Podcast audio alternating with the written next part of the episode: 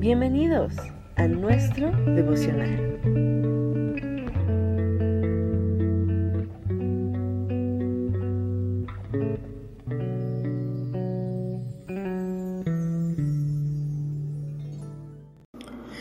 Hola, bendecidos, soy el pastor Ignacio Ramírez y hoy quiero compartir con ustedes una palabra que está en la segunda carta de Pablo a los Corintios, el capítulo 2, el verso 9.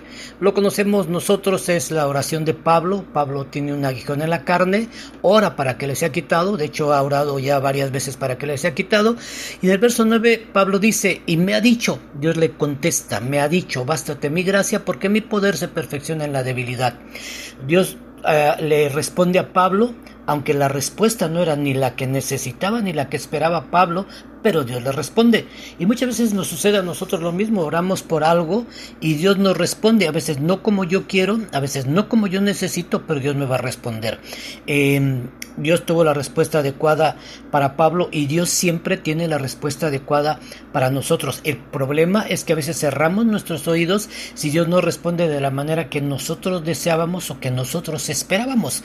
O pensamos que Dios no nos respondió o nos negamos a aceptar esa situación y preferimos o seguir orando aunque sabemos que ya Dios nos respondió o ignorar la respuesta y tratar de, hacer las cosas a nuestra manera. Pablo reconoció que Dios le había hablado, que Dios le había dado una respuesta, aunque no era lo que él esperaba. Dios le dice, bástate mi gracia porque mi poder se perfecciona en la debilidad.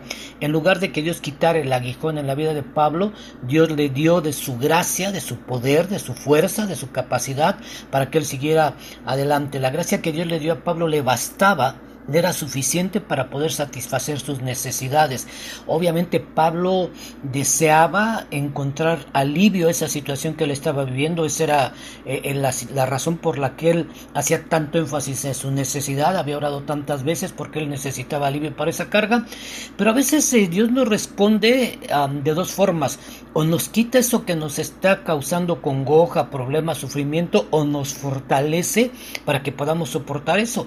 Y fue la situación de Pablo. Dios no le quitó el aguijón, pero le dio fortaleza para poder eh, eh, soportarlo.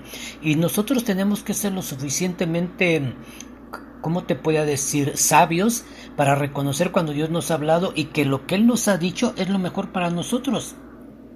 Pablo fue fortalecido, Pablo eh, eh, pudo soportar lo que estaba viviendo porque recibió la gracia de Dios, reconoció que la gracia de Dios era suficiente. Ahora el otro problema es que nosotros no creemos que la gracia de Dios es suficiente hasta que creemos que nosotros somos insuficientes. Lamentablemente vivimos en una época donde se nos habla mucho de confía en ti, en la única persona que tienes que confiar es en ti, tú eres poderoso, ve tu hombre interior, cosas muy motivacionales, muy positivas, muy humanistas, pero que no tienen un sustento bíblico y que realmente terminan por no ayudarnos, sino por el contrario, eh, estorbarnos, obstaculizarnos en nuestra vida como creyentes, porque confiamos en nosotros, confiamos en nuestra suficiencia.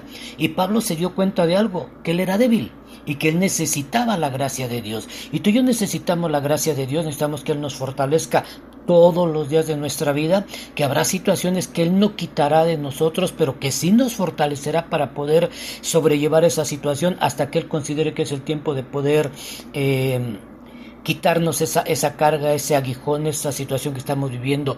Nosotros enfatizamos mucho ahora al hombre hecho a sí mismo, el que nosotros mismos nos hagamos, cuando lo correcto es poner nuestra confianza en Dios. No podremos recibir la suficiencia de la gracia de Dios hasta que reconozcamos nuestra propia insuficiencia, hasta que yo reconozca que soy débil. Y hoy te invito a que pongas todas tus debilidades, todas tus necesidades, todas tus situaciones en las manos de Dios y que recibas de Lo que Él te ha dicho y que la gracia de Dios sea suficiente en tu vida. Dios te bendiga, nos vemos pronto.